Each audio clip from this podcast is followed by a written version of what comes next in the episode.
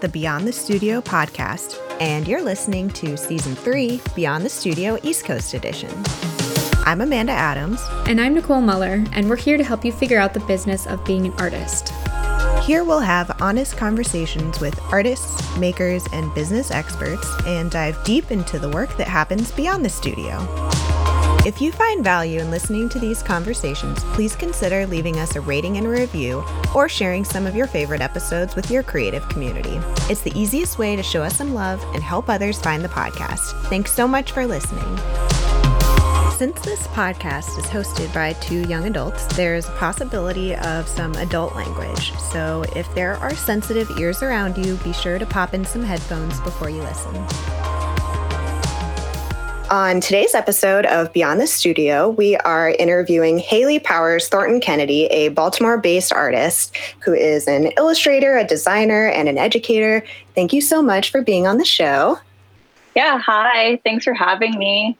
Oh, so grateful. I first saw your thesis show right as it was coming down. So it was the Lucky um, Grocery and Oh yeah, Lucky News and Grocery. Uh, yeah, yeah, that was that was my. It's okay. It was fine. That was like my my MFA thesis that I did. I guess I in 2018. So yeah, I saw it. Yeah. I saw it when I had gone with a friend to go see Heather Day do an artist talk, who we also had on this podcast. Oh, cool. And I saw your booth mostly dismantled, but still there as I was leaving, and I was like. Oh, I wish I could have seen this whole thing. This looks completely like I would be obsessed with it. And I started following your work from there. And then, of course, we met uh, officially doing a craft show together. And mm-hmm. I've been really enjoying seeing your work develop uh, since then. For artists that are not familiar with your work, would you mind giving us a little background of your creative journey thus far, including like education or any uh, art related work, and kind of how you became an artist? Yeah, my journey is long and varied because I think that there's like right now a, a very intense misconception that uh, you have to be a fully fledged artist at like graduation of undergrad when you're only like I don't know how old are like five? I don't know. But like tw- like 20 22 years old you know? But that was not my personal path and I'm actually pretty grateful for it because it's made me into like the multidisciplinary artist that I am now, just because by having a, a, weird path, you try a bunch of different stuff and you kind of get really interested in, in different things and allow yourself that flexibility. So my journey started in undergrad, like a lot of other art students and I went to a liberal arts college um, in which I double majored in environmental science and studio art because I didn't really know what I was doing or what I wanted to do or or anything. Then when I graduated, I faked that I knew how to use Photoshop and InDesign and got a job. Then the recession hit. I know, right? like, do you know? Are you are you proficient in in InDesign? I'm like, mm, yes, I am proficient in googling InDesign and letting you know exactly exactly what I should be saying. Right, and that was that was in 2008, and so um, from there, like the recession hit and everyone got fired, including me. And I moved to Wisconsin where I ran a DIY music and art venue with some friends. Yeah. And I did sound and I did posters and oh, I nannied like so many random things just to try and try and like make it, you know? Did that for two years and then I moved to New York City where I became the web designer for the Brooklyn Museum, actually. So a lot of that time in, in Wisconsin was kind of like figuring out what my path was with art and design. And I, I did a lot of illustration then, but I didn't really see it as like, I, I couldn't really see myself as an artist because I, I got kind of bogged down in undergrad with it. I got a lot of negative feedback that I kind of held too close to the heart. Yeah, and then I I've never I, been there. That's a totally unrelatable thing. Right? No, no.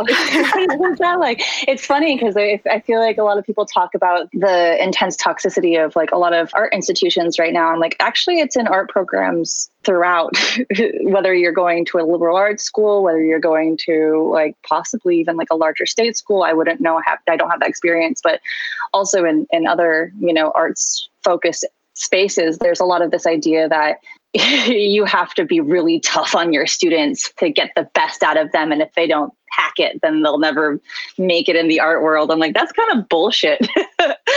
Cause I I was definitely I couldn't really hack it when I was 21, 22, and they told me I couldn't, and I didn't try again until I was 30. so, you know, but yeah, and then so I was a, I was a designer in New York for a while, and uh, I ended up working for myself for a few years because I realized I didn't really I don't really fit into pre-established spaces well. I get bored really fast. Freelanced, and then yeah, I was really unhappy one day. I was laying face down on the bed, and my partner then my now husband came in. He's like what's what's going on? And i was like i don't know. I just want to draw all the time and i don't know like what that's like as like a job and i'm unhappy and i'm designing and i should be happy. And he's like well it sounds like uh, you should go back to school. And i was like oh no i'm never going back to school. They were mean to me there. I'll never do it. And um, then i that I did. Then I went and got my MFA, and it was a really great decision. And I, again, I got my MFA. Like I started my program the day I turned 30, and I was like, I feel like an old person here amongst a bunch of like 25 year olds, but I'm also really grateful that I did it later because I was a lot more yeah able to to focus and understand what it was that I needed in that time. That was a really long kind of like journey story, but hopefully hopefully it was helpful. How can we cut this down? No, I'm just kidding. Yeah, right. Uh, like, how do we how do we get rid of like half of that? no, we always. I mean, one of the things I love so much about podcasting is the long form nature of the interview and being able yeah. to like really dig into how people got where they are and the experiences that led to the different decisions and how they kind of built their experience and careers and like every everything we go through informs those decisions that we make. Right. Yeah exactly. All of the branching paths. It is also interesting to me that I think in most cases or most artists that we've talked to have also had some some moment or some season or you know point in their life when they really weren't pursuing art or they thought that they we're going to do something different or um, you know it hasn't always been constant production or like they just started their career and it's been exponential since then. So i really appreciate hearing that because i think it's you're right there is maybe this expectation. If you're coming out of an art program if you have you know art in your background especially if you studied it in school that that that's it. But i think it, it ends up being a lot more circuitous than that more often than not yeah, definitely. I mean, the the ability to take a break sometimes feels like you know you're stagnating, but you're always growing. So it's it's just it's false to think that if you stop doing what you're doing, you can never do it again. yeah. I had a random question. I was wondering what your connection to Wisconsin was. Um, I was actually born in Waukesha, and so my I have a lot of family in the Milwaukee area. I went to school up in New Hampshire, and it turns out that like I just made friends with tons of Wisconsin folk. I'm like, these are these are some good people. and so right after college, when I got laid off from my job, I was living in New York City, and it was so expensive, and I had literally like nine hundred dollars to my name, and I was like, I can either go home or I can go live somewhere cheap. And I had like two friends living in, uh, one friend living in Madison and one friend living in Milwaukee. And, and they're like, you know what's cheap is Wisconsin. and I was like, you know what? I'm going to take my last like $900 and I'm going to go to Wisconsin and I'm going to go do this thing and see if I just completely sputter out and fail. Cause then I can, you know, take like whatever, like the $300 that's left and, and fly home to San Diego where I, I'm from. And I was like, I just, I got to try one more thing before I go home. yeah. So, yeah, Wisconsin's cheap. That was it. And now my connection to Wisconsin is that my husband's from there. That's where I met uh, Andy, oh, who's okay. a fantastic partner. And he's a he's the second half of Lucky Mud, which is like another venture that he and I do together. Um, we're we're ceramicists together. So he's he does pottery on the wheel, and I paint on it. And yeah, it was it was a little match made in Wisconsin. Beautiful. Yeah. I'm always very curious when couples are able to have a creative collaboration together, aside from like a baby or something, which I know is also the case. Yeah. Um, congratulations. Thank you. But what's it like working with your partner as a business partner as well and like kind of creatively collaborating in that way? Yeah, that was definitely an interesting thing because Andy didn't realize, we didn't realize that Andy was such a fantastic ceramicist until moving into Baltimore. We got here and it, we moved here for me, for my program. And so, you know, we were looking for things for Andy to like be creatively involved in. And I got him some classes at um, the Potters Guild of Baltimore, which is rad. And uh, he came home with some stuff. And I was like, this is like re- really good. Did you know you were good at this? I didn't know. I thought that this would just be an opportunity for community. And so our process in that was very much me taking at first like kind of a back seat and saying like you explore this creative endeavor and like I would love to be involved in it in a way because I want to like I want to paint on the things that you make. But a lot of it was more so like giving him that space and then waiting for him to ask for me to like be involved in that space because it's primarily his. So I think that like you know understanding those boundaries between yourself and your partner and who who holds what right in that kind of like dynamic has been really important. And we we talk a lot about like you know like do you want me touching like this piece? Or is this something that like you want to have a hand in? Or it has it has to be very direct. And we work well when we like communicate directly. I, I don't do well if people are passive with me because i'm just like what do you want? What's going on? I'm confused so yeah it, it's fun because it's also very much like a fun business venture for us. We only do it when we have time. We only do it like as very much like a secondary or tertiary thing beyond our own personal like jobs full-time jobs. So it's we keep it very low stress which also helps. I think there's something to be said about having a creative outlet that is not stressful especially if your creativity is your job. And oh, yeah. I think sometimes that can really suck the creativity away. And it's like, oh, I'm doing all of my creative labor for someone else. I need to have something for myself that's relaxing, that is like low pressure, and really just about making something I enjoy with someone I enjoy. Mm-hmm. Um, yeah, and also doing that in a, in a, different medium than you're used to. I tell my students often, so I, I teach at MICA as well um, now, but I tell my students often that if it's it's totally okay to to try different things. People say like, you know, I'm I'm really good at drawing, so that's what I should be doing 24 seven. I'm like, actually, like if you think that you're kind of crappy at embroidery, but you enjoy it, like go do that too.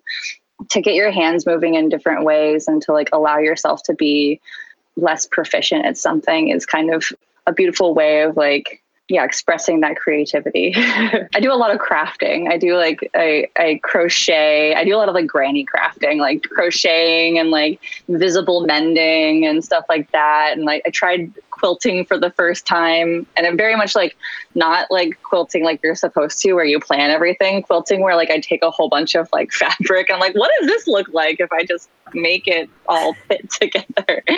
So yeah I, I definitely I think that some people worry about like presenting a very unified idea of who they are creatively. I'm like it's you're allowed to try all the things you know? Yeah that's me, at least. That's what I think, at least. No, this is all super relatable. I think we often set this standard for ourselves where whatever it is that we're best at, it's like we have to match that same level at everything else that we try. And mm-hmm. it's like I may be incredible at painting, which I'm not, but you know, maybe then I try to uphold every other thing I try to the level of you know, painting that I may have years of experience in, which I don't. Yeah. But, you know, if I did. It's also it's why I love bowling. I'm so bad at bowling, but I love it because I'm like, I'm bad at this and I can accept that and I can have a great time bowling because I'm not good at it. just no pressure whatsoever. Yeah, none from internally or externally. I'm like, yep, not good at it. Let's go bowling. Yeah, I wish more people just embraced being really bad at things. Because I think there's this pressure too, especially when, you know, you've kind of professionalized something that is a passion or that maybe started out as a hobby. And I think for a lot of us that were creative when we were younger or just, you know, loved to, to draw or whatever that, you know, ended up pursuing a career in the arts, then um, at a certain point there is this expectation, right? Especially if your if your living is tied to your creative output in some way that, um, you know, you, you are maintaining a certain level. So I think it's, it's important to hear that, you know, you need to create that space to fail and to explore and experiment, you know, at every stage, um, and just continuing to to do that. Um, and also, I mean, not that every you know thing has to evolve into something that's more than a hobby, because it's it's really important to keep those things as is too. But um, you know, I just think if you hadn't gotten those ceramics classes for your husband and just tried something new, then you know maybe you'd not, you wouldn't have this collaborative partnership like you do now. Yeah, definitely. Yeah, I mean, I think that there's also uh, right now kind of this like wonderful appreciation that I'm seeing. Like, I, am seeing it within the arts community more so than like outside of it, but um, an appreciation for wonky art. I think a lot of people are getting back into like the idea of like naive art and folk art and seeing like the untaught artists that we've forgotten and looking at their work and seeing where it's just like it looks bad but good. You're like why do i like this so much? It's it's unlearned it's raw. I think that there's a lot of that coming out right now. Or like even just showing off on your professional instagram you're like look at this like really bad, I don't know, Sculpey dog that I made. Everyone's like, I love that dog. That dog is me. you know, I feel like there's there's some appreciation for failure coming out now that within the arts community that like wasn't wasn't there before. I just I hope that that permeates like elsewhere too. Yeah, I never really thought of it that way, but I remember not that I'm that far removed from school, but I remember in school going through some illustration classes and everything really was being pushed in the direction of like it has to be totally polished and it has to be really high high level super refined. It has to be as perfect as possible. And i agree i love the embracing of wonky art and art yeah. that embraces the mistakes and and embraces the weirdness. And i don't know i think those are some of the things i like the most in my work. And when i let it go further in that direction it it ends up being surprisingly pleasant yeah and letting it is like kind of the most difficult like component of that too. It, like giving yourself the the permission to let yourself possibly ruin a piece.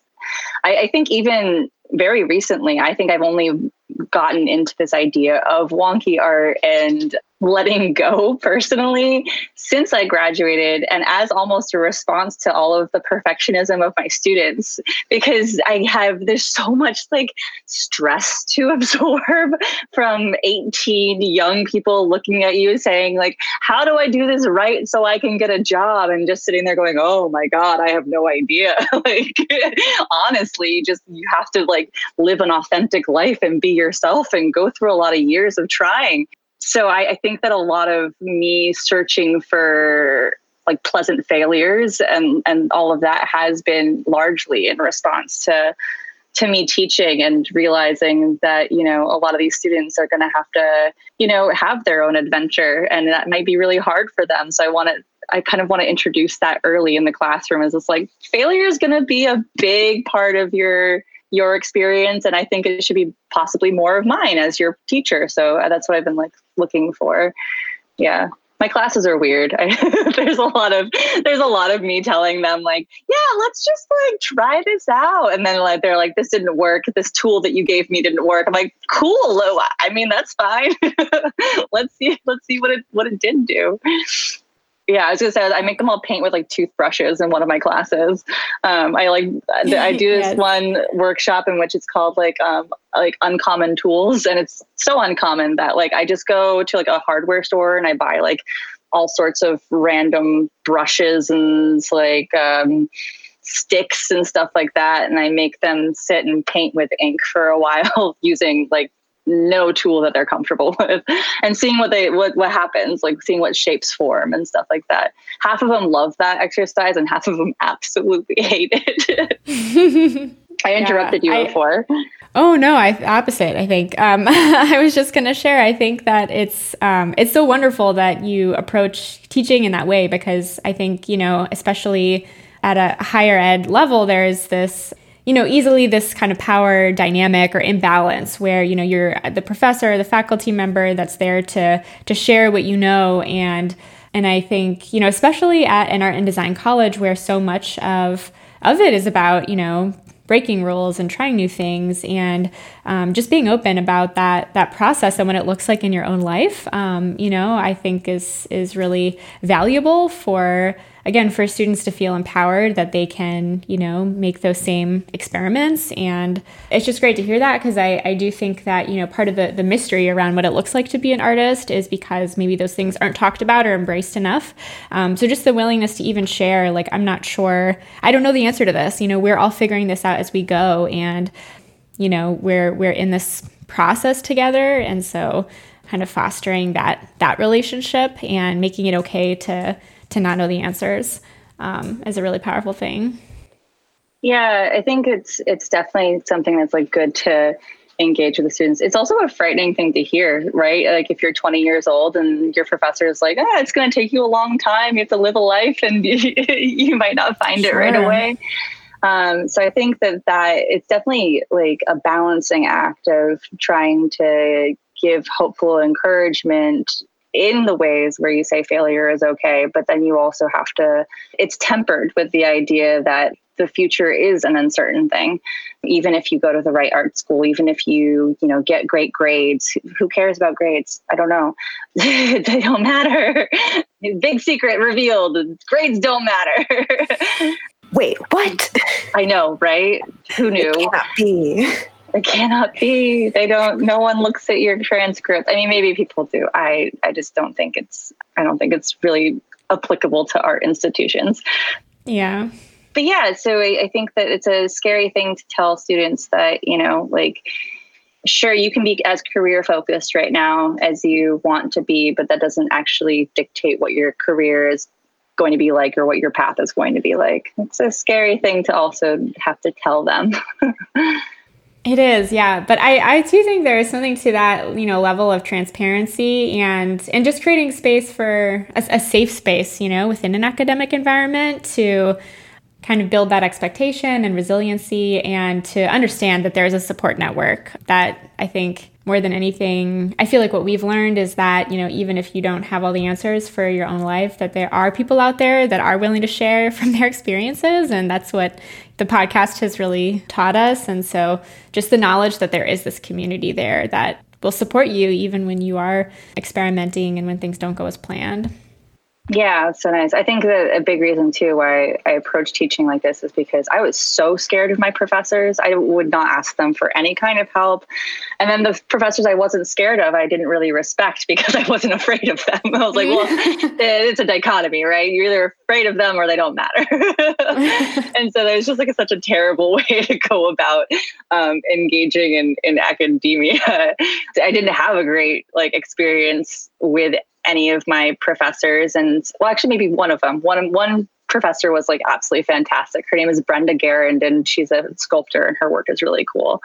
Um, she was always extremely supportive of me and i i think about her like just lovingly but I had my oh my gosh, my senior thesis time at our school. We each got like a, a small studio space, and to show your thesis work, you kind of like picked out all of your favorite pieces and you pinned up within your your space, and you waited for like a critic and some guest critics to come to your space and and basically see what your process is, what you're and what you're making.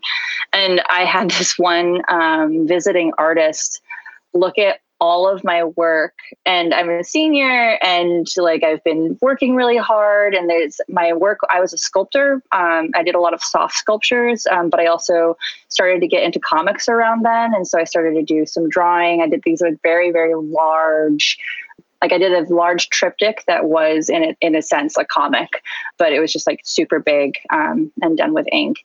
And I was showing a lot of like the sketches for these kinds of things, and she looks at me and she goes, "Have you taken uh, drawing one?" And I was like, uh, yeah, it's actually um, a required course to, you know, go on and take any of the advanced courses here. And she goes, I think you should probably take it again. And that was the only input I got from the visiting artist. And that one killed me. It, it so ruined savage. me. it was so savage. I was like, I just sobbed for like two days after that. I was like, how could they? it was just so much work too. I was like, oh, to to do that to someone is so rude. It's funny because those offhanded things, I'm sure she thought nothing of it, you know, but it, it, those, you know, can really stick with you. And I feel like we've all had those experiences. I can think of a time when I was in an artist residency. It was my first residency abroad after I graduated from art school. And this other artist came into the studio and, you know, I was working on some paintings. I didn't have a lot of work because I had just gotten there. And he sort of looks at the work in progress and then looks at me and just goes, painting is um is difficult and that was all that he said and so i just had this impression that oh my gosh like i've like i mean he's not wrong but but it was so yeah, pointed. It was a little it discouraging. at you. Yeah, it was, it was a pointed comment at like your work that he's interacting with in that moment. It's like, oh, painting is difficult. And you're like, isn't it? uh-huh. Sure yeah, it was clearly his way of saying painting looks like it's really hard for you, huh? yeah. Gosh. Yeah, I'm sure we all have those critiques. I mean, I know I do. I just can think of so many people that have come up to me at craft shows and been like, huh, you're charging for this? I'm like, yes, I am. And you don't, you don't have to buy, buy it. it. yes, exactly. Yeah. Uh, right. So you have been spending your time doing a lot of different things. It looks like professional, kind of client based illustration work, uh, teaching, obviously, Lucky Mud, your project, along with it sounds like craft shows uh, where you and Amanda met, and other things, I'm sure. How would you describe um, the way that you're splitting your time? What is the, you know, the the balance of professional projects for you currently? Yeah, I mean it's very different in the time of COVID. Uh, my it's sure. it's all changed so much. But prior to that, the professional project kind of like atmosphere was really based on like how much energy I had and, and what was energizing me at the moment, right? Um, so the the main stuff would be I actually don't. I have. I've been very, very lucky in that a lot of work has found me in like the past two years, um, and I haven't had to go searching a lot for it. And then the teaching component was more so just because I wanted to maintain my activity within like the MICA community and I wanted to have access to resources there. Um, but then I, I ended up falling in love with it. So for the past two years, like a lot of the client work has come to me and I've decided whether to take it on based on, you know, the, the pay, but then also um, a lot of whether it kind of like fits in with my own ideas of myself as an artist. As an illustrator you take on a lot of work that is um, related to narrative or related to just a mission statement right? Um, so a lot of the work that i take on is very much related to like positive body image and social justice and like things like that. Um, adventure kind of like positive expressions of of self. And that's always kind of the priority because like it's good paid work and it's building my portfolio. I've only been like a professional quote unquote illustrator since i graduated in 2018 so it's been two years. So that that takes up the bulk of like my time. I'm also working on a book, which is taking up the bulk, bulk, bulk of my time right now because I'm trying to finish, finish, finish it. so, what you guys mentioned in the very beginning was my MFA thesis, uh, which was called Lucky News and Grocery. It was this like installation uh, that was kind of this idea of an installation that that encapsulated myself as like this bodega and like my experiences in finding myself as like a a second or third adolescence, right? Like we all, you know, we turn 18 and then we're like we're a person now. And then you like turn 25 you're like now i'm a person. And then like maybe around 30 you're like okay starting now i'm a person.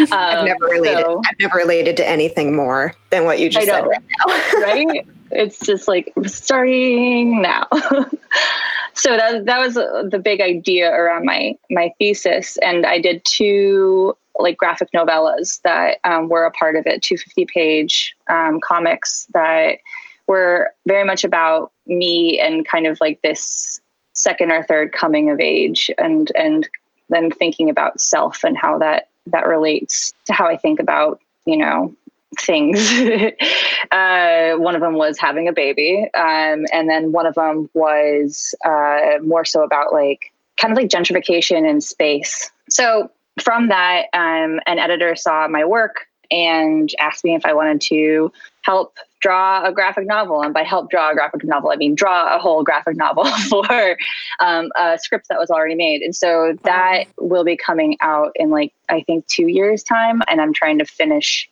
all of the the art for it this year. So yeah, that's that's where honestly like the bulk of my time goes and it's completely unshown and it's completely untalked about because it's kind of, you know, not under wraps, but it's just not something that I can share yet visually. So that's where a lot of my time goes. Yeah. And then the teaching, I spend tons of time just like creating lesson plans and stuff because I'm just a, a very curious person and I enjoy research. so sometimes I kind of go overboard. but yeah, now now in COVID times, I'm not. I'm like you guys are saying. I'm I'm actually I'm pregnant right now, and so I've been very isolated in my home and in my little corner of the world which allows for a little bit more focus. But I'm also not going to be teaching this fall, and we'll see if I teach in the spring. I I don't know if it'll be safe for like my now family. So I, I have more time for things like yeah, the book, client work, just personal work maybe. I'm not really sure. that was a very long answer to a very simple question. No, I mean, yeah, that's a there's a lot obviously that goes into into your life and work. So this book project has been nearly two, or 2 years in the making then already at this point. It sounds like. Yeah, and it it shouldn't be. no, I'm I'm very hard on myself. My editor is like, "Oh, you're making great progress." I'm like, "Oh my god, it's taking so long."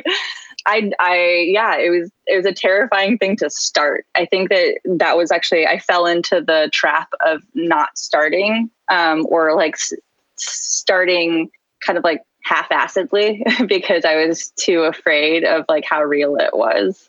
And so I feel like I've only been really working on it for like a year, whereas like the first year was me being like, I don't know, kind of like tiptoeing around it, like, oh crap, oh crap, oh crap. that sounds like yeah. the start of our podcasting experience. yeah.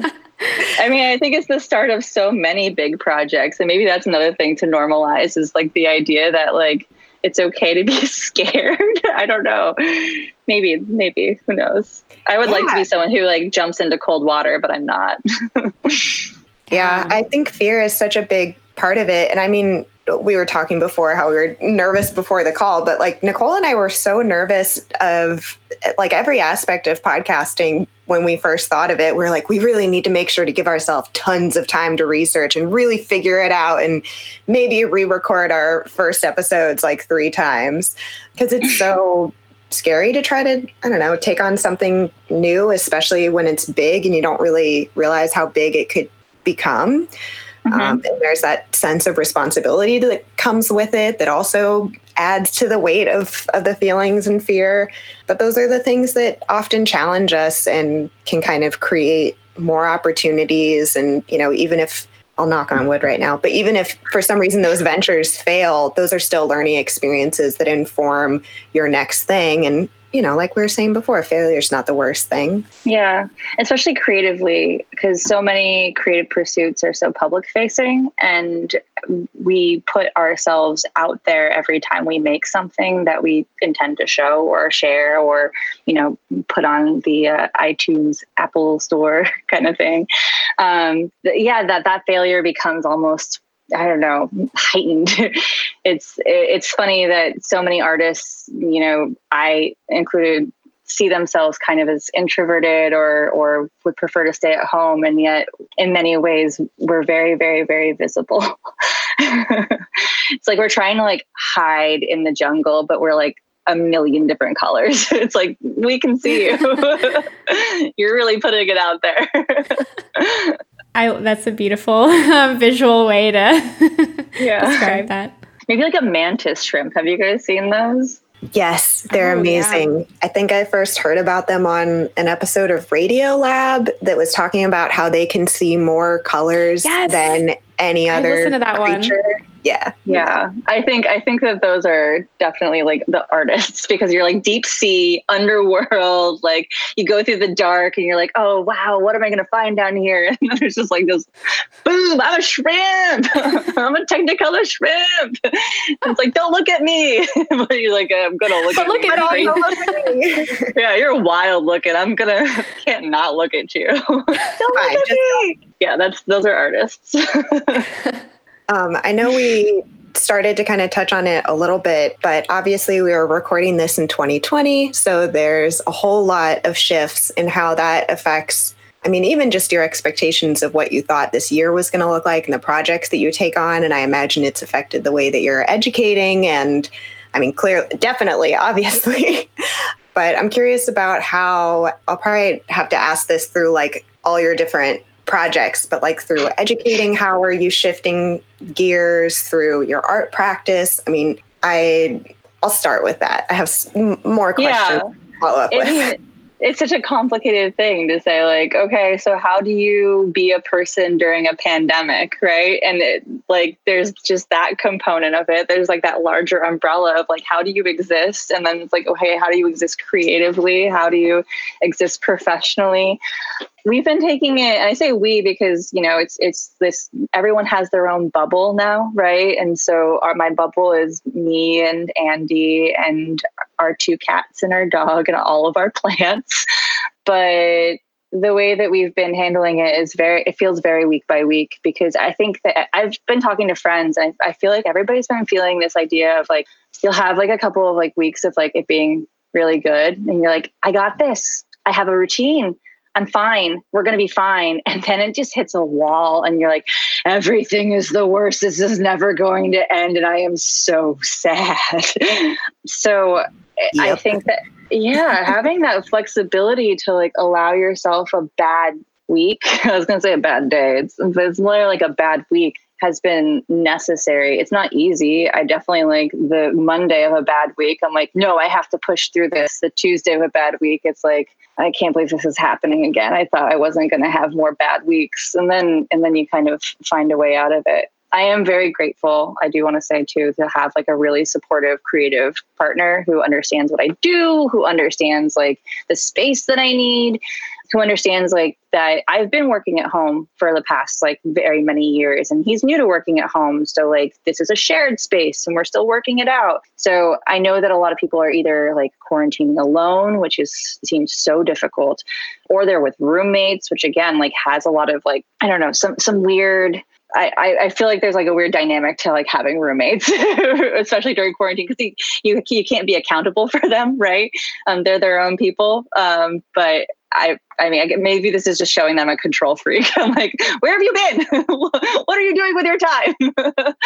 so I mean, just just in regards of that, I think that have like understanding our space and understanding how we relate to this space and we relate to like these hills and valleys has been really important to just doing anything like cooking. Because like yesterday we were we love to cook. We cook all the time. And yesterday andy and i were just like i think one of us was like laying on the couch. The other person was like laying on the floor. I'm like we're we're not cooking today. We're gonna get takeout. Like it's we are obviously not doing it. Like we had a whole plan for dinner. We had like the stuff out and nothing was chopped. We're like neither of us is chopping. It's not going to happen yeah, there are definitely many days, and I don't even do any any of the cooking in my household. My husband, husband, handles all of it, and he went out of town. he went out of town for ten days. Um, he's in a band, and him, him and his band quarantined, and then went off to go write together. And the whole time he was gone, I was like, okay, if I get a really big tub of guac and chips, that can be my lunches. If I eat if I get a thing of tofu pups, that should get me through. And then I'll make pasta like once every four days and make enough for four days. Love it.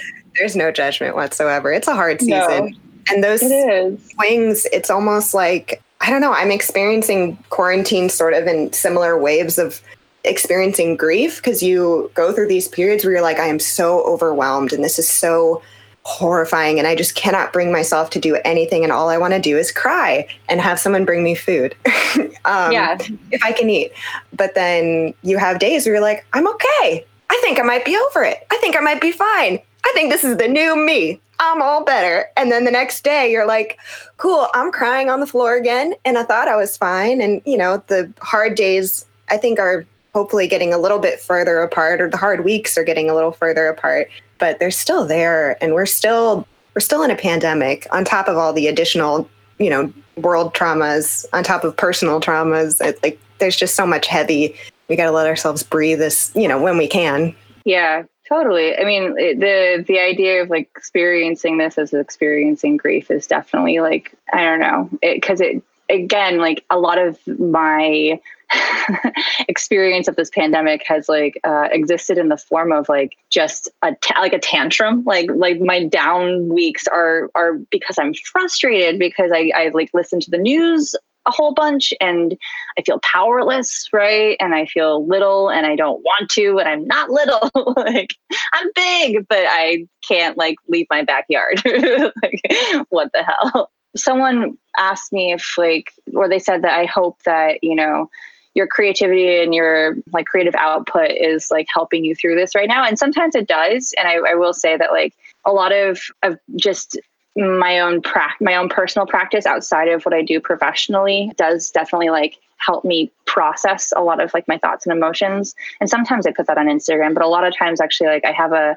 a comics journal that's like pretty much just for me. I'm, I'm not against sharing it but it's not for mass consumption and having that has been really wonderful in a lot of ways. But as soon as it gets to be something that I feel like I have to do, I get angry at that too.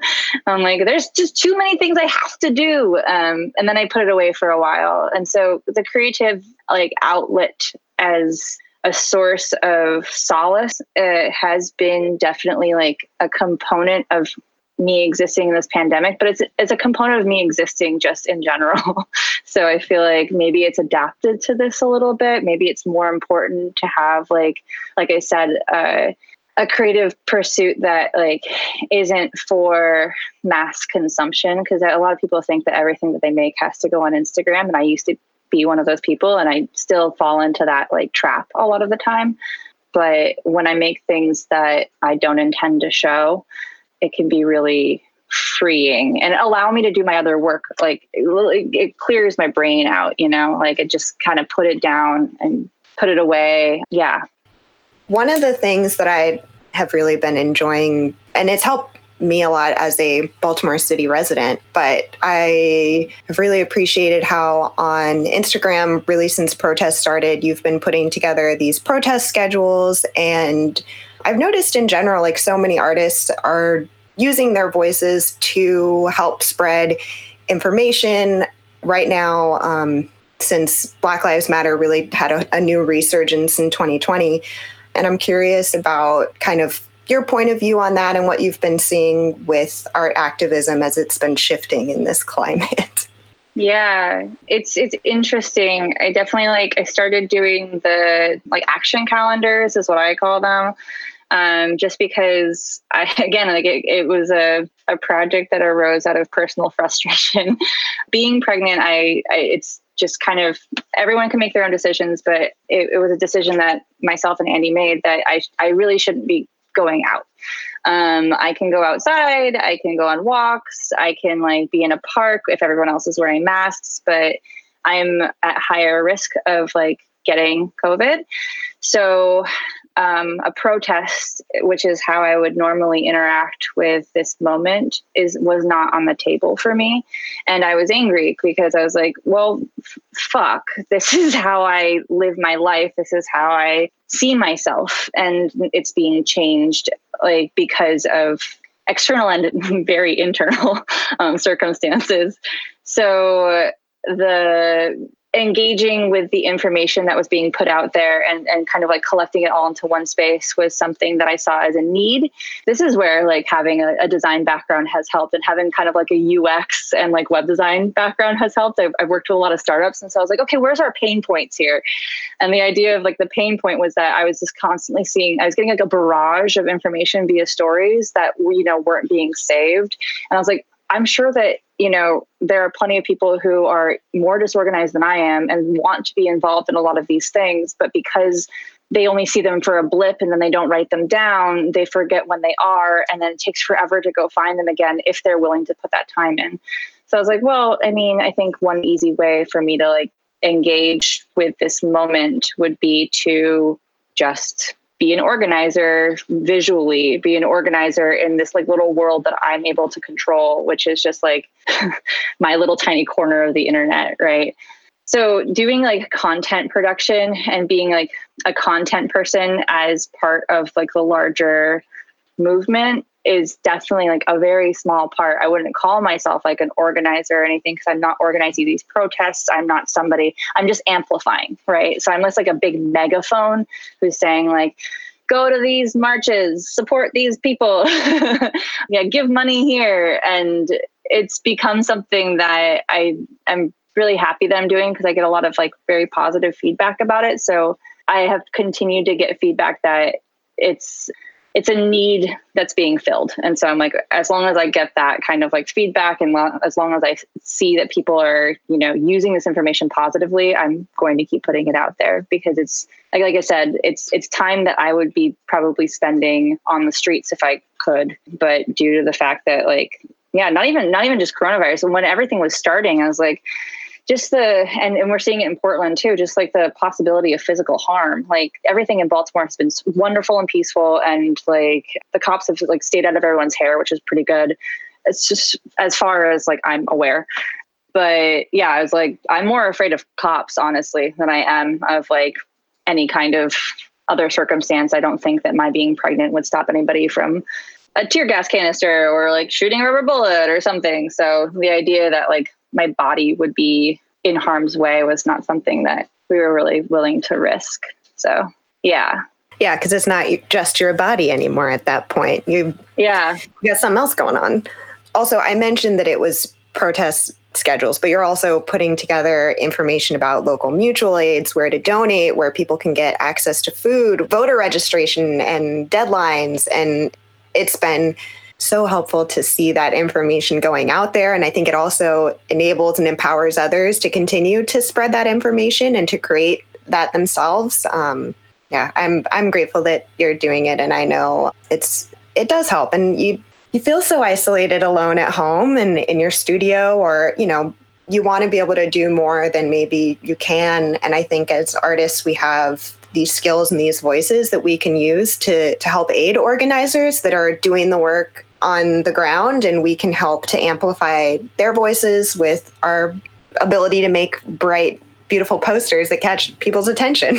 Yeah and again like i think that that's just definitely like the the focus is like being an amplifier and not trying to take any initiative you know for yourself and and like saying this is not my fight right? Like this is not like the thing that i'm going to take ownership of because like i guess hi people who are listening i'm a cis white woman. Like i just I, I this isn't this isn't a space for me to be saying like i'm so great and look at my art. It's a space for me to say like look at all of these other things that are happening. And maybe because you follow me or because like you know I organize in this like my the information in this specific way and it's easy for you. You can you can go and look at something that's more important. um, yeah, and just like kind of directing attention, which is kind of like an interesting tool these days too. Is like the idea of like using yeah bright colors, our mantis shrimp energy to like direct attention around so that people are looking at uh, helpful things, not necessarily the right things, but helpful things for sure. I think that there's there's definitely people who are trying to capitalize like on on the moment. Definitely brands try to do that often. And I think that this is just kind of gross and and problematic. But as long as people think that I'm doing it in a good way, I, I, also am very like open to criticism too. I've, I've definitely it took a lot of like thought at the very beginning of like how I wanted to use my art to amplify others as opposed to just mm, make myself feel more important. So that's a it's constantly on my mind, and I think it's a good thing to like be constantly asking yourself, you know, like, am I doing the thing that I set out to do, or has it like shifted somewhat? And how can I like re rearrange my course, redirect myself to be more yeah authentic in in how I'm expressing my beliefs. I guess we kind of touched on this a little bit, but maybe it's more so in terms of 2020. I feel like a lot of these conversations that we have are really about bringing attention to the stark differences between the expectations of a life as an artist and the realities of a life as an artist. How are you kind of adapting through those expectations, especially through 2020, and how that's informing the way that you work and think about your work? Yeah, I mean, 2020 for everyone is is a different like experience. For me, I mean, 2020 began as like, oh, I'm reframing my concept of who I am as an artist because I'm planning on having a kid, right? So I found out that I was pregnant like in late February, like right before we like shut down. um, what timing? I know, right? Um, so I mean, it's been a constant shift. At first, it was like I was really concerned about what my creative and like artistic life would be as also a mother, and that was something that was very much on my mind. I was looking at I was looking at different artists and illustrators who I admire, like Carson Ellis, uh, Elizabeth Haidle. Like, there, there's just some people out there who are also moms, and just kind of like looking and saying, like, does it change you? Does it change you as an artist? Does it change your time? Like, because I, I, love I love to work. I hate to be one of those people. I, I don't I don't ascribe to hustle culture, or I try not to, but I do really enjoy getting down and, making stuff all the time. So it's like, am I going to have the same kind of energy to to do these things? So that was how I was like approaching 2020 and like reframing at first, but it's that's different now. After we've been in this pandemic for a long time, I think a lot of my reframing has had to center around how to better take care of my body and in this like new space and in this new world and how to better take care of like my mental state. Because the things that used to be kind of like these anchors for me the things i used to like kind of gravitate towards in terms of finding self-care and finding balance aren't available to me anymore. Like one of them was really simple. It was you know if i feel like i'm i've been stuck at home in my bubble for too long or i haven't like just been talking to people or anything i would just go to a cafe and i would bring my computer and my sketchbook and basically I'd go and let myself choose, you know, am I going to be doing emails and be productive or am I going to like draw people and people watch? But just the idea of like going out into the world and like allowing myself to kind of just sit and absorb and uh, interact with it in that way was like a balancing feature that I don't have access to anymore. So finding things that either take the place of those things or kind of like are placeholders for those things have been something that I'm needing to find. I don't know if I found them yet. it's so hard. And I, I, I, but I'm aware that like I need to rest more and I'm resting more. I'm aware that like, you know, I really like running and I, I exercise and I really like doing yoga, but I, I'm really bad at doing like yoga at home. I need, I can't do a Zoom class. I'm this crap at like logging into a Zoom class and being like, yes, this is what I'm doing now. I'm like, no, this is my living room. Like my, my dog is underneath me. like I can't, I can't focus this isn't the space for this. So yeah, figuring figuring that out has been very weird and difficult. And then also like just the idea of space in general is like what parts of your house are for what, right? Like we're so lucky to have like a studio and office space and like this is where we work and this is where, you know, our our days start and kind of like end at 5 and then there's the kitchen and the living room and that's where we like spend weekends. and then there's like the bedroom and like that's just like kind of like slow mornings. You don't expect anything in there. Yeah, I feel like space has taken on its own personality and like trying to figure out how I exist in different spaces is just definitely like 2020 has made it weird and like more human. but yeah. Yeah, it's so funny. I wasn't thinking about that, but now that you say it, I, I live in a kind of a maybe like 600 square foot apartment in San Francisco. And so all of our, our spaces have a dual function now, especially. So I'm sitting at our kitchen table, which is both like my work, it's like my desk and podcasting space, and then also where we eat. And then I have like one spot on the couch that is my other other desk, but also like the place where we watch TV and relax. And so I think one thing that's definitely been challenging um, for us is like creating those work life, you know, boundaries. And I think this is also outside of COVID. So this, this isn't necessarily a problem created by the pandemic, um, but it's just, I think, made us a lot more aware of, you know, how we're using the space and, you know, how we're sharing it and what, what the purpose is at different points in the day. Um, just being more aware of that. Yeah, but it's accentuated by COVID too. You know what I mean? Because mm-hmm. it's something that maybe existed before, but not as like not as intensely. yeah. This question's a little connected, but I also wanted to know in what ways has being uh, becoming a new mom or learning that you'll soon become a mother shifted um, and you know changed your your creative workflow or you know just how you're thinking about things in general. Yeah, I'm very recently, like this week it, or the week before, it put me into a bit of a panic because I was just like, I need to get everything done. Everything has to be done before October. October, this kid is coming, and I don't know why, but I was like, and like current Haley will cease to exist. I will make this baby. I will shed like a shell, and and everything's going to be different. Eh, yeah, the idea of like who I am and like how it changes my creative process is is definitely like uh, an evolving idea. but I definitely have been in conversation with it. It's kind of a funny thing. I, I don't think that I had a set idea of what it was when I we decided that we wanted to have a kid and I kind of knew that you know it would be a process that I have to constantly engage with and question in order to like really figure out again what that that balance is and where where my opinions about it really lie and being able to like have that flexibility. Even just like talking about flexibility is like painful to me. I'm like, I don't know. I just want to like have rules and like follow them and go forward. But I think that that's one of like the wild things about being pregnant right now is like I was talking about self care and like needing to rest. And like when I need to rest, I really, really need to rest, not just because, you know, to give value to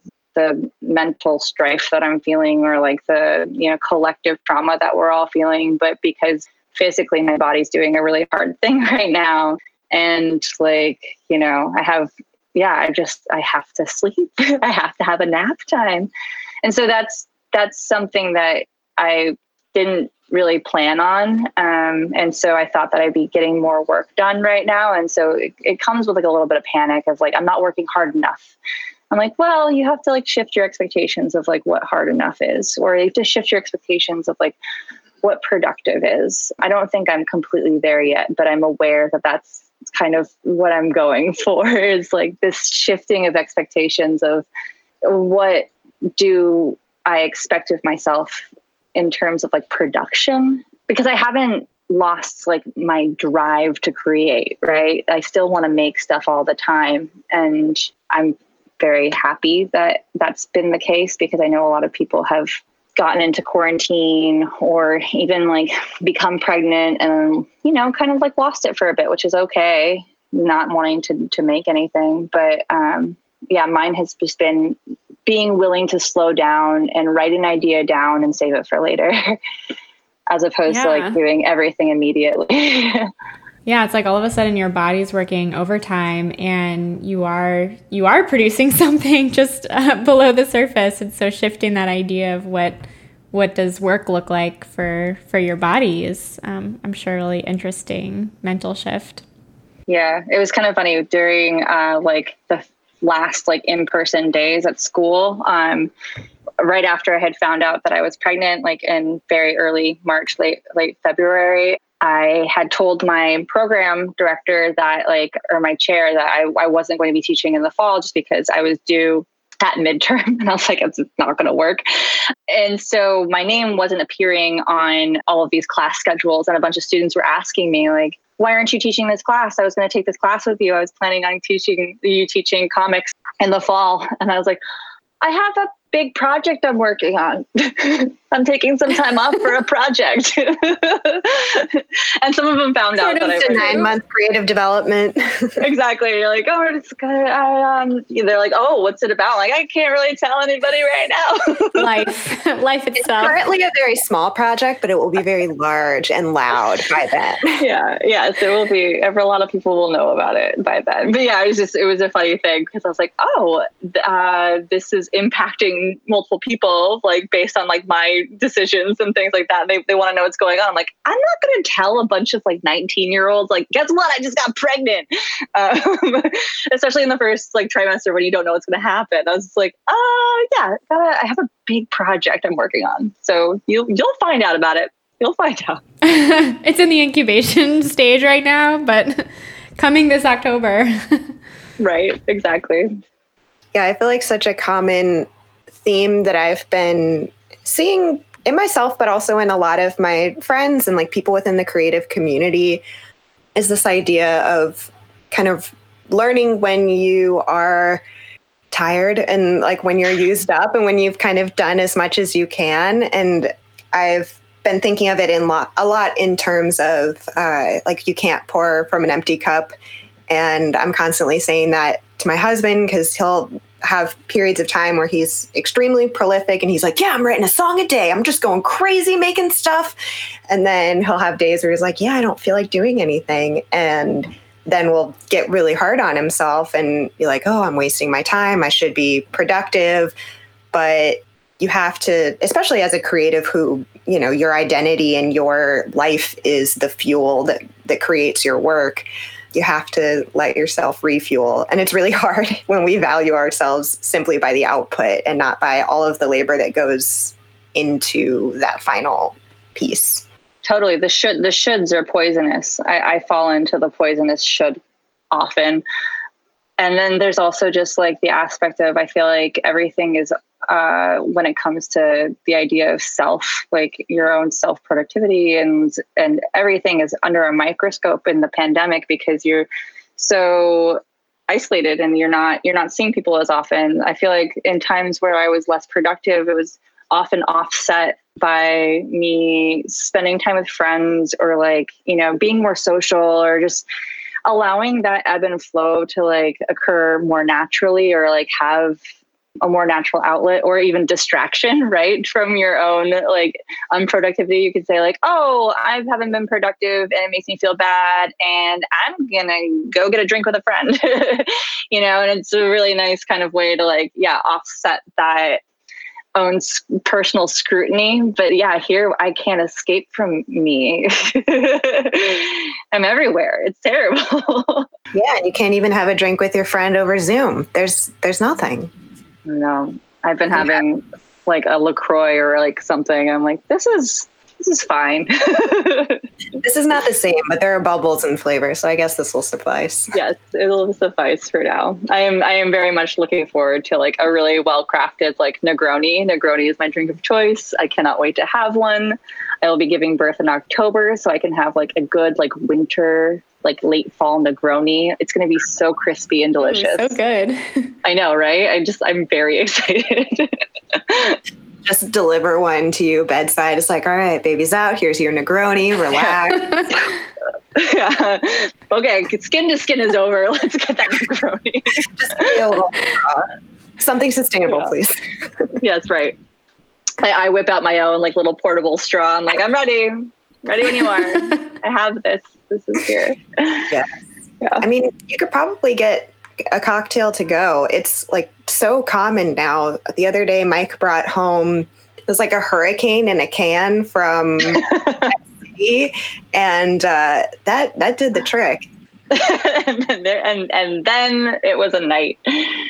Yeah, we were like living in New Orleans now. You can just get drinks to go.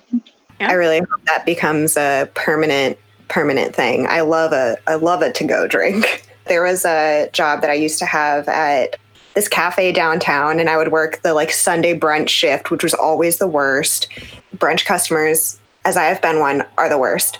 Uh, but then I would make myself a little a little roadie to go and and sip my like what did I always make? It was a like a lavender gin lemonade and Ooh, it was like good. a mile walk home and I would just have that and I'm like putting on my music, getting a little drunk on the walk home. Everything's great. My shit. Keep that in and like also add like the the recipe for that because that sounds delicious. yeah, I would love to know. This restaurant, everything yeah. was made from scratch. So we would just squeeze lemons, make a lavender simple syrup, and then uh, throw some gin in it. It's there you go. Delicious. I'll I'll make I, you one. I also I was like I also want that one after I give birth. I'm just like have a list of cocktails. uh, that sounds great. Oh, you'll wait for summer for that though. Yeah, I'll wait for summer. uh, or maybe like a, a, late spring for for Baltimore, where it'll be hundred degrees by you know March, so it's fine. Right, um, all year long. Hayley, is there anything that we haven't talked about or haven't covered yet that you would want to share that is a, a big part of our story that your story that we haven't asked about yet? Our story. Our story. I like all our, our story. it's our story now. I don't know. I don't think so. I mean, like, it's been a fun chat just to talk about life as it is right now. I think that it's kind of funny. Like, even if I listen to a bunch of other podcasts too, but the conversations, whether they be kind of um, set within politics or they set within, like, I don't know, just talking about like the zeitgeist or something like that, um, or creativity like we're doing, it's always kind of comes around to like so how are you coping right now? Like what's what do you because I, I think that that's just kind of like the common experience that everyone's you know really touching on at the same moment and so i think that that's i don't want to be like the everything has like a silver lining person but i do think that's really interesting right now that we are all going through such a common experience no matter how different it looks between all of our different bubbles, all of our different homes, right? Like you guys aren't pregnant, but I mean, you're still going through this quarantining phase and this idea of like a a mass kind of grieving process for what our lives were like, you know, a year ago and looking like what was last year like? And and looking at our old photos and saying like oh look at that. And look how happy I was. And look at all the things I was doing and all the things I was planning. And then also the idea that um, collectively looking forward is so foggy to like everyone right now. So the idea of like being a future planner and somebody who is like super hyper productive and saying like i have like all of my ducks in a row and i know exactly what i'm going to be doing in like you know march of next year. You don't. No one does. And so i think that we're all going through this experience of like kind of letting go a little bit more and what that looks like for everybody is going to be different. But i, I I'm very curious to see what people's output and what people's like everyday life is going to be like when we do someday emerge from this fog um, just because we've all had to live in the moment a little bit more, which is something that's hard for me to do. But um, I think it's just it's just a necessity at this point. So yeah, what that means creatively, what that means, you know, politically, what that means in every kind of like bastion of life. It's like, well, what do we do right now? Yeah, it's such a unique moment in time, um, and and to be having these conversations too. I think um, you know, obviously, nobody could have really predicted what this year would be like, and um, you know, we're we're really interested in the behind the scenes. Like that's the the crux of these conversations is everything that goes on you know, around and behind the creative work itself. And so I think it's just become such a, a focal point for this year and is also something that I guess, you know, I'm thinking a little bit of as an, an archive of of this moment in time, you know, when we do look back, hopefully within one, two, several years from now, um, on what what this collective experience was like, that we we have this collection of stories to you know, to return to and remember. And I even think like when Amanda and I have talked about our sharing our own stories on the podcast, we we started this a couple years ago, and we did um, an episode where we interviewed each other really early on. But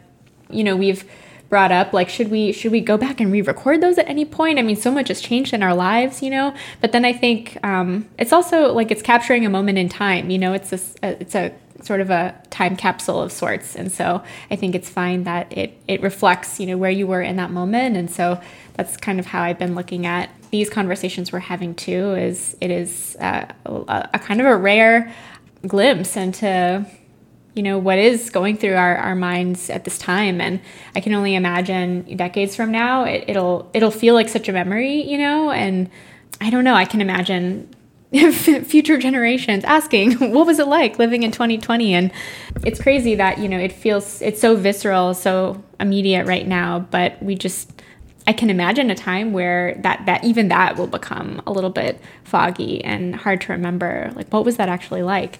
Yeah, what was that collective experience really, or what was my experience versus the collective experience? I actually I have a. Yeah. I just thought of this. I have like an assignment to give your listeners if you if you want me to give like yes. a little assignment. Yeah, okay. give so this, some homework and something. Yeah, I'll give you guys a, some homework. So this was an, a homework assignment that I gave my students actually right before the pandemic started, and something that I've like played with myself. And I've, like I said, I, I mentioned like my own like journal, my own diary, and how helpful it's been.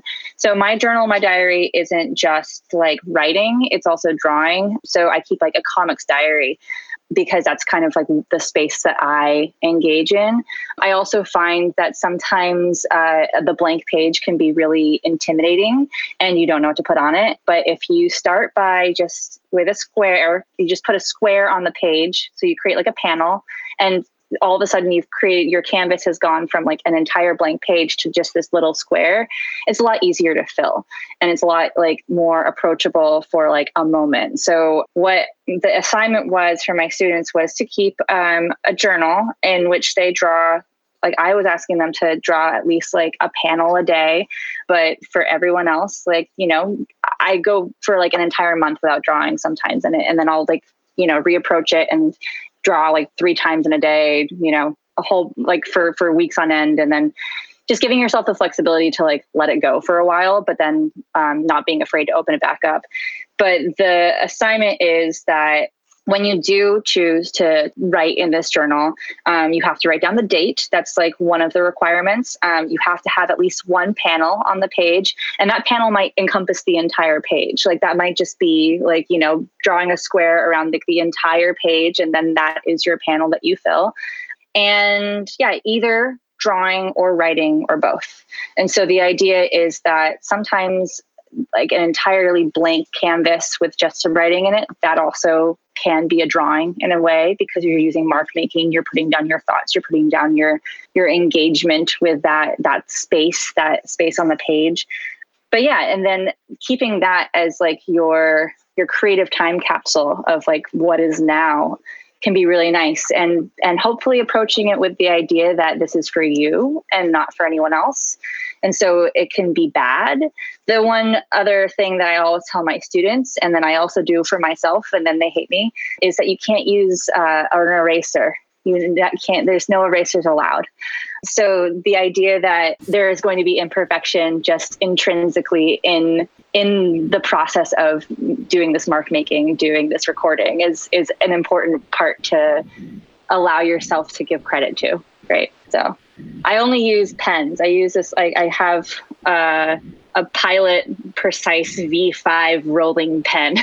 this is this is what I love, and I, I have a whole box of those, and that's what I've been using to fill the entire. Even when I'm filling like large black squares, which is kind of time consuming, but maybe a little bit like um, meditative. Um, but I'm using that for like the entire thing, and it's it's been really fun.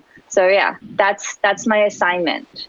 I love it. Is there anything that people should use if they wanted to share it? Like, should they tag you in it or send it if they wanted to share with you or with anyone else? Yeah, if if, if they ever wanted to like post anything, um, yeah, I mean, we could we could figure out a hashtag. But if you just if you just added me at Hayley Power Studio, which is my my Instagram, I would definitely like comment on it and say like, wow, so cool. You're so talented, which is usually how I respond to things. I want the validation. yeah, I, I, can't wait to give everyone validation. I can give you guys actually some scans that of, of this too if you wanted. I don't know if you put stuff yeah, up. But, yeah, love it. Yeah, um, yeah, we can share fun. it.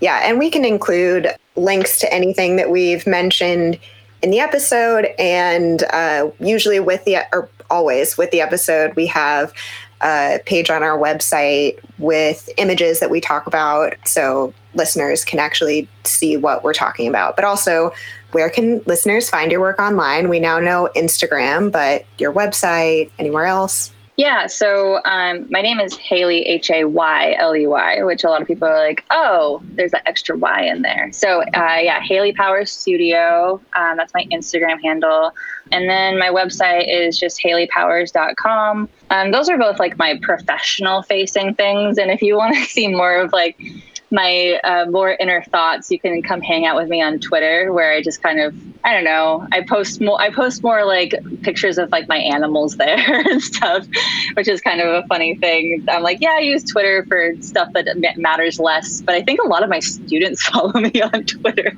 which is kind of a funny, a funny dichotomy. Um, that's that's HayK47. I've had that handle since like 2000 and oh, I don't know, like seven or eight. So H A Y K four seven. Did that so. start as like an AIM screen name? Early, early yeah, I, I, was really into uh, Ice Cube and like rap music in, in college. And so um, today was a good day. Didn't even have to use my AK. I was like, Hell yeah. I feel that. So like I'm HK47 and I'm going to keep that handle, I guess, throughout. And I mean, I've thought about changing it so that it's like consistent with my professional facing stuff. But I'm like, my Twitter is not professional. I like I I yell at like, I don't know, dumb people on it and stuff. I'm like, this is this is just who I am. So yeah, if you want to see that, that's there. oh, love it yeah, do we have any final thoughts before we wrap up? I'm all good. I, I told your listeners what to do. So I'm like, yeah, I got to be bossy. Thank you so much, Hayley. This has been so fun. Yeah, I had a great time. Thank you so much for having me. It's just been really delightful to like talk to new people too. I I, I forget how nice it is to yeah meet meet people. don't get to do that very often anymore. Right. Thank you so much for being on the show. Uh, it was such a pleasure talking to you. And I, whenever there's an artist that I admire as a, a person and creator, I always want to bring them on the show so I can figure out how they're doing what they're doing. So thank you for allowing me to pick your brain. yeah again thanks for having me and like i hope that i get to see y'all in person sometime soon yes as soon as in-person things can happen again, we'll we'll have a Negroni. Yeah, great, wonderful. that's it for this episode of the Beyond the Studio podcast. You can find show notes, references, and a brief summary of the episode over at our website, beyondthe.studio. While you're there, be sure to sign up for our mailing list to find out about upcoming guests, special announcements, and podcast giveaways. Um, now I have a. Oh, I guess the siren stopped. Okay, cool. Um, I'm going to give you a very brief introduction, and then oh, there it is. that can be my introduction. Here comes Hayley. I'll just start with the ham horn. Yeah.